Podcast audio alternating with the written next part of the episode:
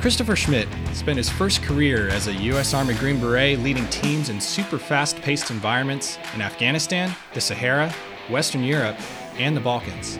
He advised the president of Mali on counterterrorism infrastructure and directed friendly forces in uncertain combat environments. In his second career, Chris is an MBA program instructor, and he founded the Azimuth Consulting Group to facilitate leadership workshops and non traditional adventure based outdoor leadership development. An enduring military mantra is adapt and overcome. This is a rallying cry for unseen challenges and life's curveballs, and a reminder that dire circumstances will not defeat us. When the mission matters, we rise to the occasion. This podcast combines military veteran experiences, business acumen, and the human spirit for potent solutions to real world challenges. Chris, welcome to the podcast. Thanks, Cheryl, and I feel honored to be uh, part of this project. We're really interested in talking to you about your experiences in the military.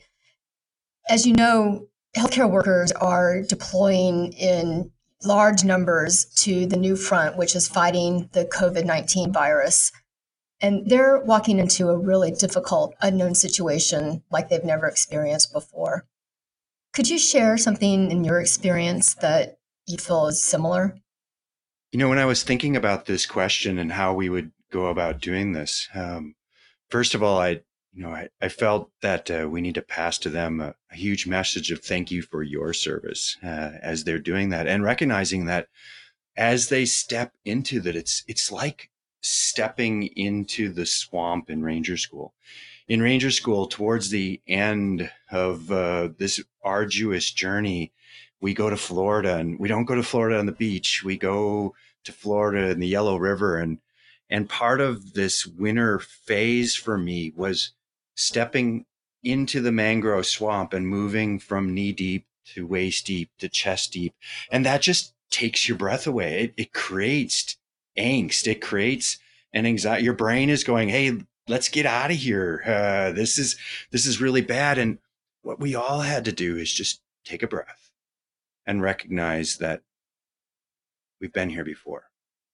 And once we recognize where we've been here before, we recognize, hey, if this was easy, well, anyone could do it. So that's why I'm here because, because I am training to be one of the best. And I guess that's what I'd extend to them is that the reason why they're selected to go to this, to the problem of our age. Uh, and, and quite possibly you know, we'll need to return to these kind of situations in the future to say, you know, I can do this. I can take a breath and I can get out of, oh my goodness, I just don't even know what I'm supposed to be doing here and saying, I've been here before and embrace the suck. You know, that embrace the suck thought. Uh, the song that pops into my head in those times is uh, the hello darkness my old friend. Uh, I, have come to talk with you again. I i'm i'm there. I've i've been here before. And that and that helps it be all right. It doesn't make it easier but it moves the entire situation from fight or flight in the amygdala forward into the prefrontal cortex and allows you then to be your best and do amazing things. That's great chris when you know you're about to walk into a situation that may be very ambiguous, um, the, the fog of war, how do you prepare yourself or your teams for that? As a leader, especially in a crisis situation, there's there's a balance between empathy over here on the right and and competence over here on the left. And again, as a leader, to, to take that breath to center and then provide clarity that bridges competence and empathy. If you're too far over here on the right and you're you're just very very empathetic, people are still looking for you for direction. But if you're over here providing direction and you're not connecting with the the necessary human element of the situation, well then you're not real. So I find that if I can bridge those two sides with clarity of direction, clarity of purpose, clarity of knowing that, once again, the reason why I'm here is because this is hard. The reason why I'm here is because I'm the best at this. If this was easy, anyone could do it. And they need me. What intrinsically gets you through tough moments? You know, tough moments, they drive that that existential angst. That that feeling when you're in the swamp, right? And and oh no, I'm gonna be I'm gonna be I'm gonna be waist deep. I'm gonna be oh I'm chest deep. No, I'm it's gonna go over my head if I step in the wrong spot. And it's it's breathing and it, it is it is that this is the space that I'm my best. This is the space that I've been trained for. This is the space that, and whether that was in Afghanistan, we had, we had hard things that need to be accomplished off the map. We got to the end of the road in Farah in Southwest Afghanistan, and we started our mission there. And we went with host nation and Italian forces, and we're stopping for espresso every 45 minutes to an hour and it's 122 degrees and everything seems completely wrong because we're off the map but realize that the reason why i'm here is because i'm good at this this is what i do there's there's times that we were we were looking to solve really hard problems in places like the sahara and niger. And once again we were stepping off the map. And to be able to get the teams to recognize how they could be their best was really an exercise in clarity of purpose and and ultimately and ultimately having them recognize that the reason why they're there is because no one else could do it.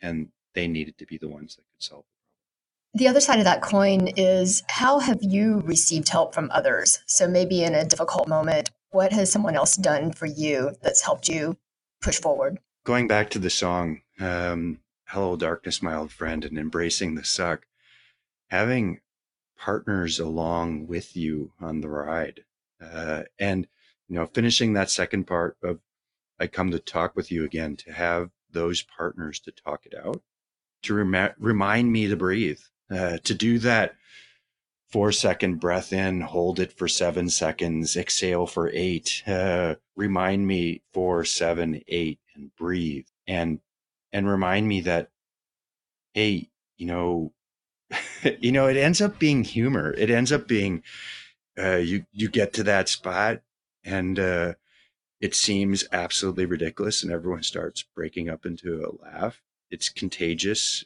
All of you start laughing. You're going, it's almost morbid that we're laughing, but but we know that we can handle this because we've been here before, and those are the moments then that hey, the sun's going to rise in the morning. Uh, we're going to be all right and uh, and we're going to be able to accomplish this because that's what we do. We get it done. Always. Always. I mean, it's essential. It's essential. A little humor to break the tension, huh? Well, in a crisis situation, it's hard to find a chance to break away. What other ways do you stress in addition to humor?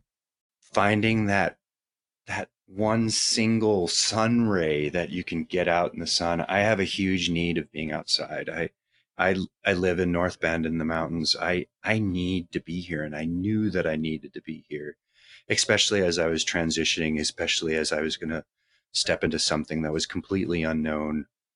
Uh, I knew that being in the mountains was something that I needed, uh, but I also know that you know you when you're in some of these some of these roles, you just can't escape to the mountains. You can dream about going there, and that that was what brought me through in a lot of places, a lot of places and times that I was in the Sahara or the desert in Afghanistan, places in the stands or other hot, dry, not so vacation like spots. Um, thinking about being in the sun, on the snow, uh, those are all things that make me happy. And finding that happy place, if only for a moment, finding a spot just to sit in the sun, um, that rebuilds your soul. It, it, it gives you more a boost to go back and continue to get it done and do what do what you do best. Little moments of mindfulness. Yeah, yeah. I, I guess that's what it is. It is mindfulness, and it probably you're right.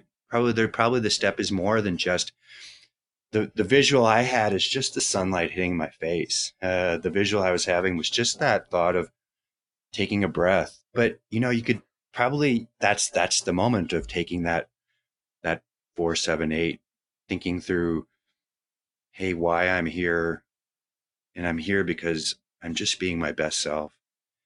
And and maybe even appreciating the fact that I'm in this hard spot, but I'm in this hard spot because I've arrived, because I'm I'm achieving what I set out to do. That's be a spot that be a person that's dependable. Let's talk a little bit about resilience. Uh, first thing I'm interested in what is your take on what resilience is, and do you have any resources for resilience that you can recommend? First, the definition resilience is the space between getting what you need, or in this case, not getting what you need, and going into a stress reaction. It's it's that space of resilience is taking that breath and steeling yourself before you step chest deep into the swamp and recognize I've been here before. I'm embracing the suck. Uh, I'm okay with this. Um, and it's not allowing yourself to go into that that stress behavior or everything going back into your uh, going into your amygdala and going into a fight or flight and going, oh my goodness, like there's not enough protection equipment. Uh, I don't have enough body armor uh, I'm not even sure if my weapon is the right one. I maybe I should be doing something different. But taking a breath and saying, no, I'm prepared. I know what I'm doing. That's resilience. And what are some of the resources? Uh, you know, I think the biggest resource is, is that mental map of, of providing yourself the knowledge that you've been here before and that you've that you've done this. There's there's a great book. Um, uh, it's called uh, Everyday Survival by Laurence Gonzales. He wrote a book uh, called Deep Survival that was a bestseller, and this is his latest one. But the the the, the tagline on the book is "Why smart people do stupid things," uh, and uh, you know it, it really starts off with the idea of people that are in a state park in a really populated area, but the moment that they get off the trail some and stray and they don't know where they're at, they're lost, then they start doing crazy things. Uh, and they probably just need to turn one cardinal direction, any one direction, and they'd be all right. But they start spinning and getting out of control. And that's resilience is stopping, taking a breath, getting back to being your best self, and solving the problem. And if we allow ourselves to to get stuck in that angst, to get stuck in that stress behavior, that's when things go bad. And and we can rise above that.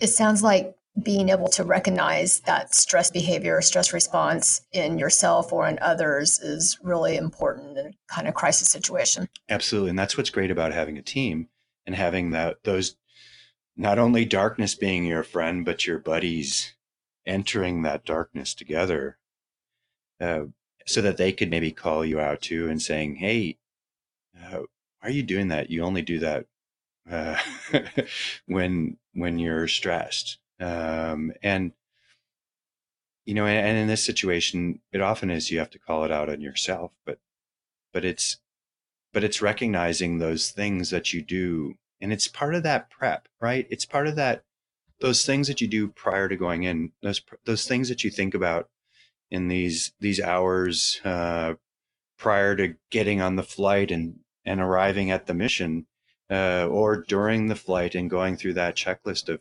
how I'm prepared, how am I gonna, you know, walking through the route, uh, not only knowing where you're at, but knowing where you're going and knowing that you're strong enough be able to make it that whole way along.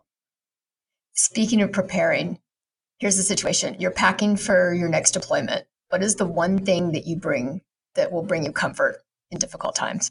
Well, first of all, you have to have toilet paper. Of course. without, without toilet paper. Actually, I'm pretty serious about that. Uh, toilet paper and wet wipes. Yeah, those are those are. If you forget that, uh, and if I'm going into the wilderness, it's my favorite spoon um, because uh, as you're eating your meal, if you don't have, you know, it's not like you're going to get silverware set for you. It is that thing that helps you remember that you're your best. It is that, you know, I, I always, I always bring a backup. I have my backup my my old lensatic compass and that goes in my pack. And uh, i guess if things go bad enough and i'm rifling through my pack things been there with me through my whole journey. It was something that i had as a private and brought me through navigation from west point to ranger school to special forces training to um you know, it went along on me in almost all my missions. So you know having that compass well I mean, there's a there's a ton of great analogies there, right?